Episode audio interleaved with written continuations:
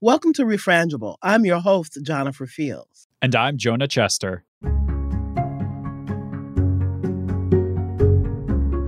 Jonah, did you have a favorite toy growing up? Yeah, mine was a plastic Voltron action figure, which I actually still keep next to my desk in my office. It's from this 1980s Japanese cartoon series where these people pilot lion robots. And then at, at, some point in each episode, they all join up to form a massive robot to fight aliens. What's yours?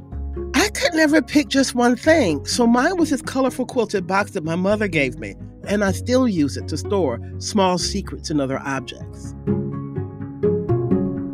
And you know, whether they're handmade in some artisan shop or mass produced on an assembly line, toys play a really important role in our development as children. Over the past couple of episodes, we've touched on some pretty difficult and complex topics. So we figured we'd take a break. For our final episode of this season, we're examining toys and why we develop such strong attachment to seemingly insignificant pieces of plastic.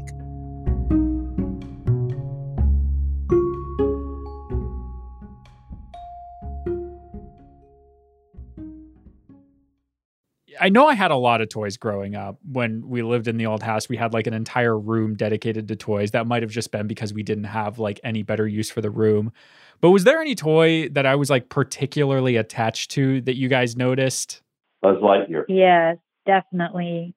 Your Buzz Lightyear that had a button, and when you push the button, he would say, really loud, to infinity and beyond.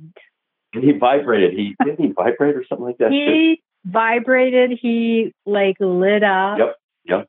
He did it all. My favorite story about Buzz Lightyear was you remember we had long concrete driveway down to that house. And I think it must have been it was early AM. I'm thinking somewhere between four and five AM. And all of a sudden, all the windows are closed on that house, and it was, you know, hard to hear things outside all of a sudden I hear Buzz Lightyear out on the driveway. he was going off, going to infinity and beyond. And this, then he had like a song he played and everything. Then like go, like, sounded like a spaceship taking. Oh, that was it. Yeah. so I had to go out and get Buzz off the driveway. I remember because I, I remember liking Buzz Lightyear when I was younger, and I can't remember who it was in the family got me a Buzz Lightyear pinata. And like there aren't a lot of great occasions to use a pinata for. So it just sat in my room for what seemed like years at that time, but like given my condensed view of like time when I was five, was probably actually just like a few months. And that thing scared the crap out of me because it just had this like weird like Buzz Lightyear pose it would do in the corner of my room and to have this like really like dead smile. I must have I must have blocked out the Buzz Lightyear toy because I had such an unfortunate experience with the Buzz Lightyear pinata. And you made me put it in your closet because you were scared of that. Do you remember that? Yeah, I think I remember that because I think I covered it in blankets originally because it, it just scared the crap out of me so much. was there was there like any particular reason I was attached to that toy, or was it just because it was like the brightest and loudest? There are toys that certainly I've had that have like endured the test of time. Like I brought home like a small box of toys when last I was home and I came back to Madison. I don't know why I would have been so attached to that one. I think just because like I think the very first Toy Story that we saw, you just like remembered everything about it and it was just like you were two years old. We saw it at the old Artcraft Theater in Franklin and you just loved it. And then we went to see, I think, I guess maybe we were obsessed with him too. Uh, we went to see Toy Story on Ice. Yes, yes. Uh, do you remember that? The ice skating Disney production, Toy Story on Ice? We were so naive. We bought wholly into the Disney esque thing. We did. We just bought into the corporate philosophy. Whatever happened to Buzz Lightyear? The the toy, like the actual toy, not the not the Toy Story character, continues to be a profit source for Disney. Did we ever keep track of him after my childhood, or did he just sort of drop off the map? Jonah, I'm I'm cleaning out the attic. I've yet to come across uh, Buzz Lightyear, but if he shows up, hopefully we took the batteries out of him because I think that he, uh, if we took the batteries out of him, he'd probably still be wholly functional. And he'd be worth some money. So we could uh, we could also make some money off of Buzz Lightyear. We might be able to sell Buzz go on trip to Disney World. So, Anna, Jonah, do you remember? I don't know if you remember this or not, but do you remember taking Buzz Lightyear to church with you one Sunday morning? and we were sitting in church service, and you start pushing the button. We're in the middle of a sermon, and Buzz is saying to infinity. Uh, and Pastor Steve broke, just broke out laughing. It was, It I mean, everybody was laughing. Everybody took it stride. It was hilarious. It was It was. It was so funny. Do you remember that? Yeah, I remember that. I'd forgotten that story too, Carl. That's great. It was kind of a, it was a church with a couple hundred people, but it was big enough that it was you know not huge, but small enough that people just took it in stride and laughed. They thought it was funny, you know. Yeah. I hope, uh, by as an aside, circling back around, I hope when you go into the attic, if you find Buzz Lightyear, the doll or the action figure, I hope like standing somewhere in the back of our attic isn't also Buzz Lightyear, the pinata. I can't remember if we ever if we ever sent him off or if he still survives in some form. Joe, if he's around, he'll be in the totes up there because there are still a few totes I haven't gone through. There's mom. Mom's greatest concern is that you would probably find great humor in it going through those totes because there are totes of stuffed animals up there that I think somewhere online you said, hang on to those, they might be worth somebody. so Buzz may be in there nestled with the stuffed Tons animals. of, uh, Beanie Baby. Beanie Babies. Those Beanie Babies will be worth something eventually. Those those only appreciate in value in the long run. If you find any toys from the late '90s, those are. Did I tell you? So I went to the Children's Museum in Indianapolis like a few years ago, and they they have like it's a children's museum, so obviously they have like a toy exhibit. And I went up and like in this exhibit at the museum and like the historic the special historical artifacts case, they had toys that I recognized from my childhood. And at the time I was like 24 and I'm like, I'm not old enough for my for my childhood toys to be in a museum case at this point. So hey, if you find anything, you, you might want to consider donating it to the Children's Museum of Indianapolis. That's, uh, Well, we're slowly purging those things so that you know we've learned from you to live a light, live on the world lightly, and we're trying to uh, give those, repurpose those to people that will appreciate them and and get use out of them who have small kids. So, but there's still totes up there that I'm slowly taking out one at a time and going through.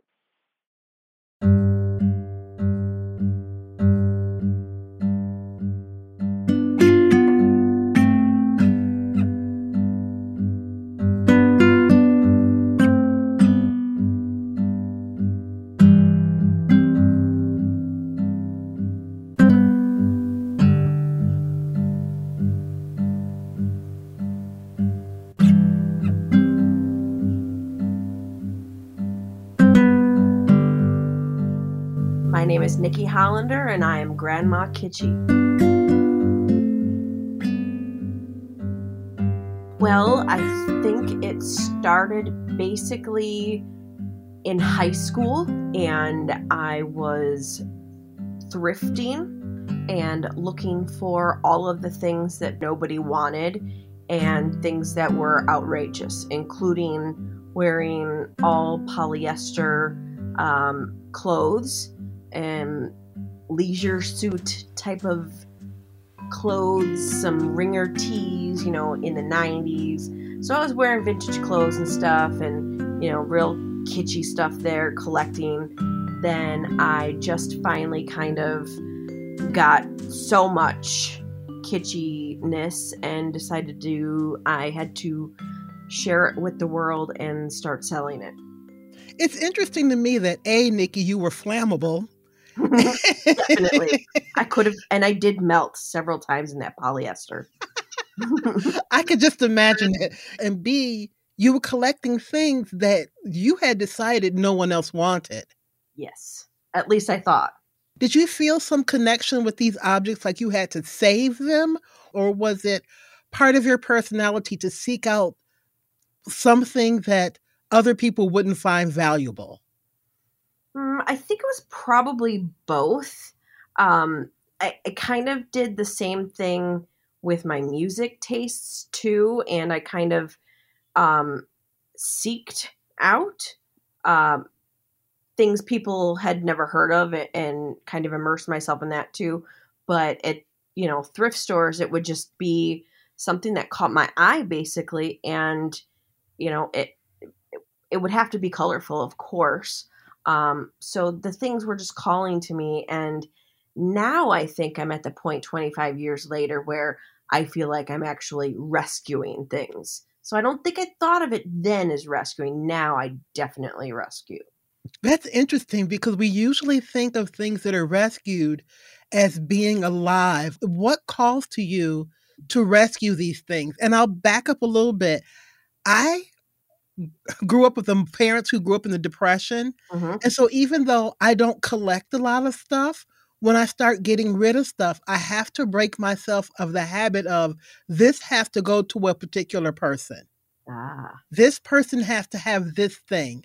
So it's not, I, I don't know if I would call it rescuing it, but I feel like it's my responsibility to extend the life of this object somewhere where someone will take care of it. Hmm. Hmm. That's interesting. That would be a good way to put it. Um, when I would rescue something, and I use, you know, Air Bunny quotes, um, the it's like I see it on the shelf and I feel like it's been discarded already once and nobody wants it then. So then I wonder how long has it been sitting on the shelf and I grab it because it just kind of I, I hate to Marie Kondo anything because I am totally the opposite of minimalism, but it sparks joy, you know, and I, I think I just have a problem in my brain with too many different things sparking joy.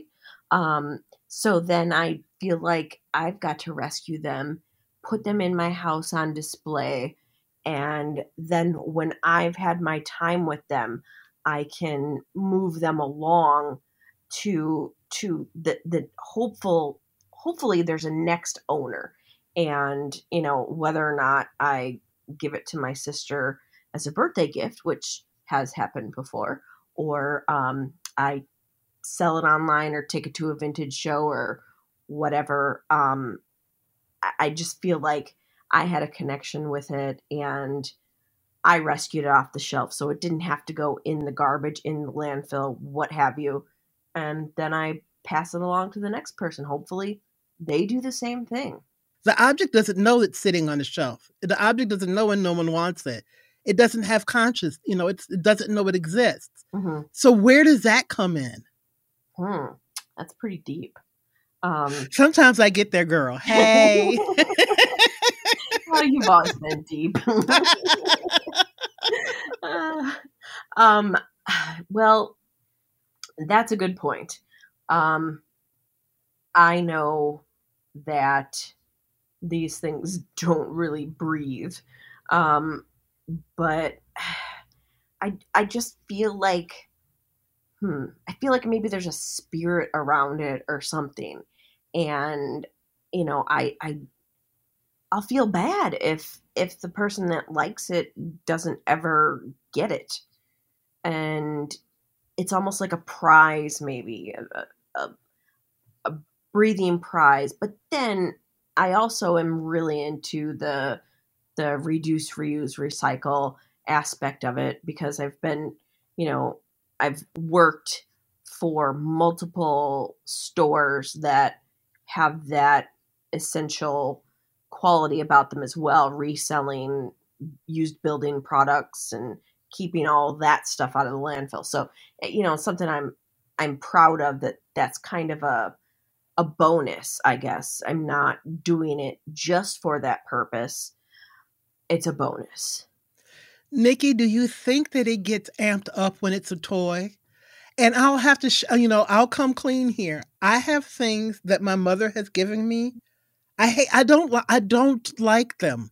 She gave, she gave me this stuffed bunny that I want to have, like like Omar or somebody tattoo. Yeah. She gave me this stuffed bunny. I don't like it. It's put away. So I shouldn't say I don't like it. It's not to my taste. It's Mhm. very cottage core, and I'm not cottage core at all. Ah, And- sure.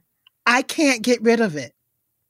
Hmm. Even before she passed away, I couldn't get rid of it because I can't think. I, I'm trying to figure out which kid would be the perfect kid to get this bunny. And then I look at this bunny that's like this, you know, it's just like linen white bunny. I'm like, I can't give this to some kid. They're going to ruin it. Now, Mhm, so I have this thing I don't want mhm. that I don't have an emotional connection to, but I still can't get rid of it because there is sort of like this. I look at it and it's cute, but there is some sort of like, I know what it is.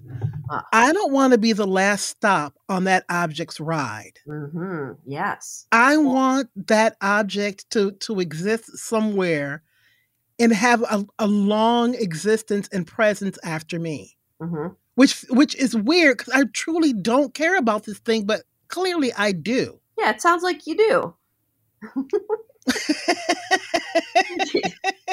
yes it sounds like you have it it almost sounds like it's baggage yes.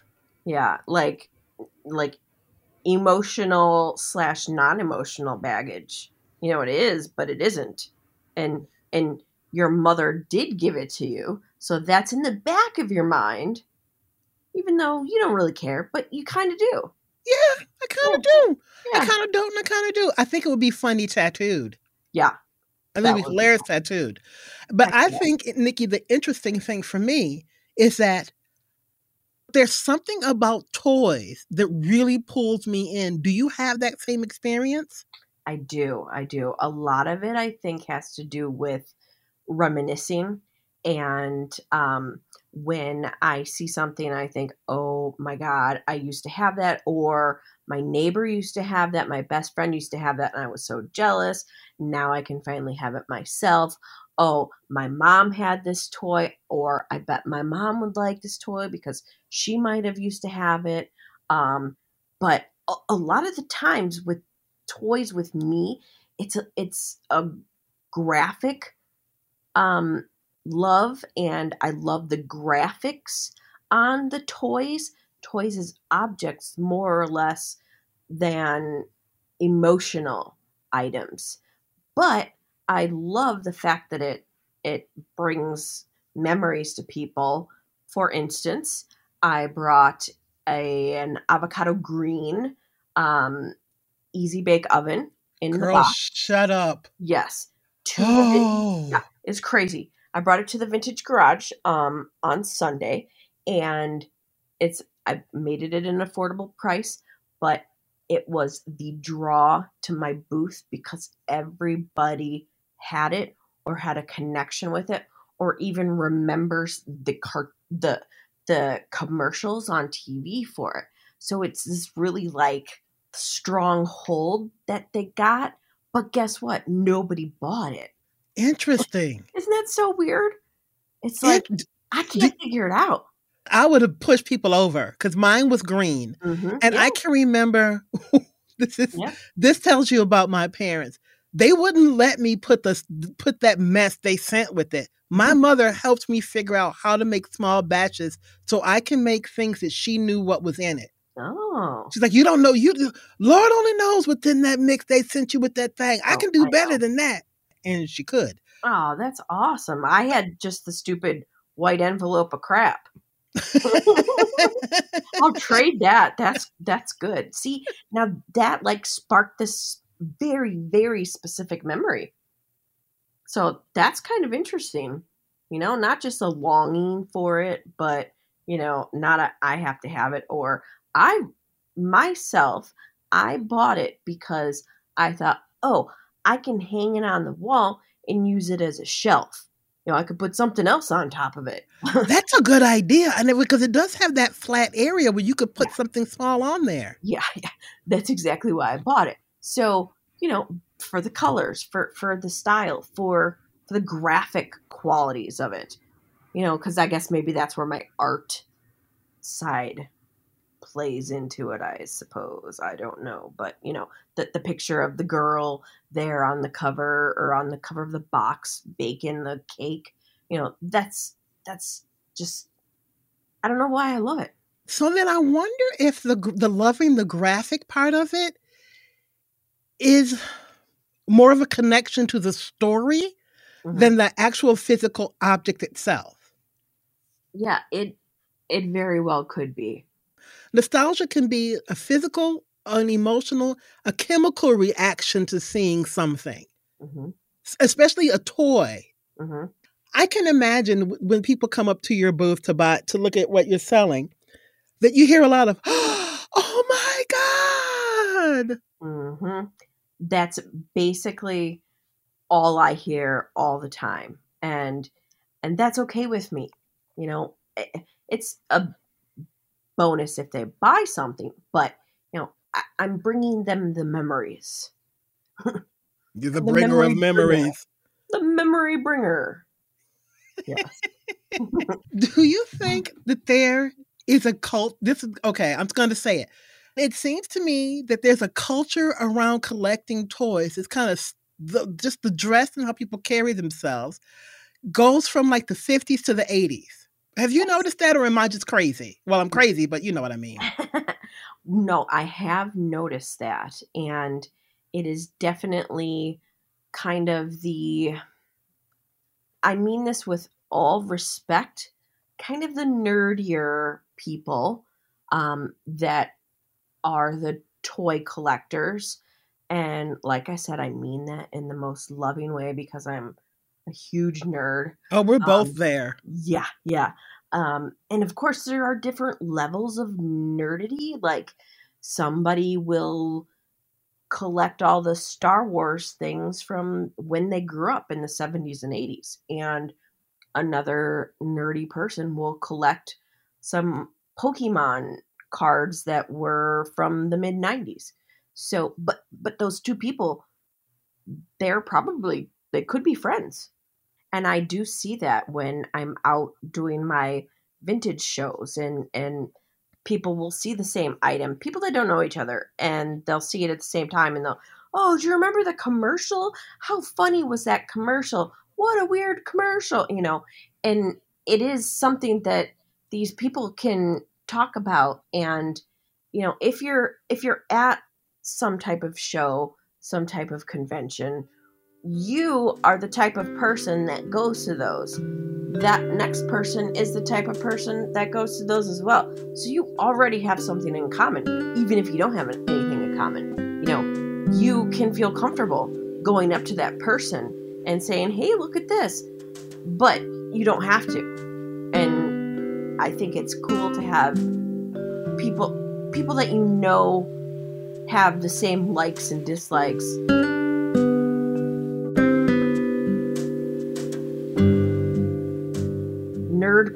i think is a very big thing. And i think people our age when we're seeing them in action at these types of things we're seeing the people that are finally hopefully comfortable in their lives and they can spend $50 on a toy that they had when they were growing up, either for them to look at or for their kids to play with, like how they grew up.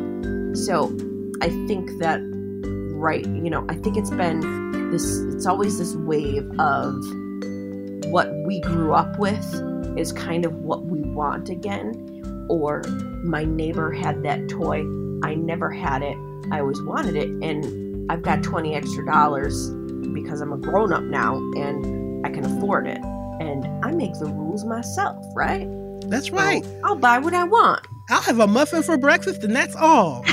Oh, a muffin. Wow, that's good. I had a cupcake. oh, I would have had a cupcake, but I don't. You know, it's like okay, coffee and frosting together sometimes is weird. Oh, it kind of coats your mouth weird. yes. Yes.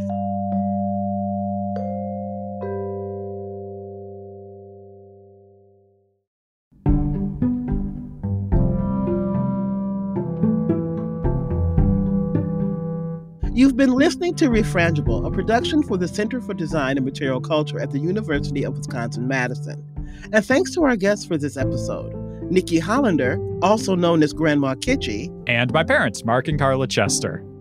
We mentioned at the top of this show, but this is our last episode of the season. If you're new to the podcast, we've got a lot of older content that you can still check out and enjoy. And if you like the show, as always, give us a shout out on social media. You can just tweet at UW underscore CDMC. I'm Jonah Chester. And I'm your host, Jennifer Fields. Thanks for listening.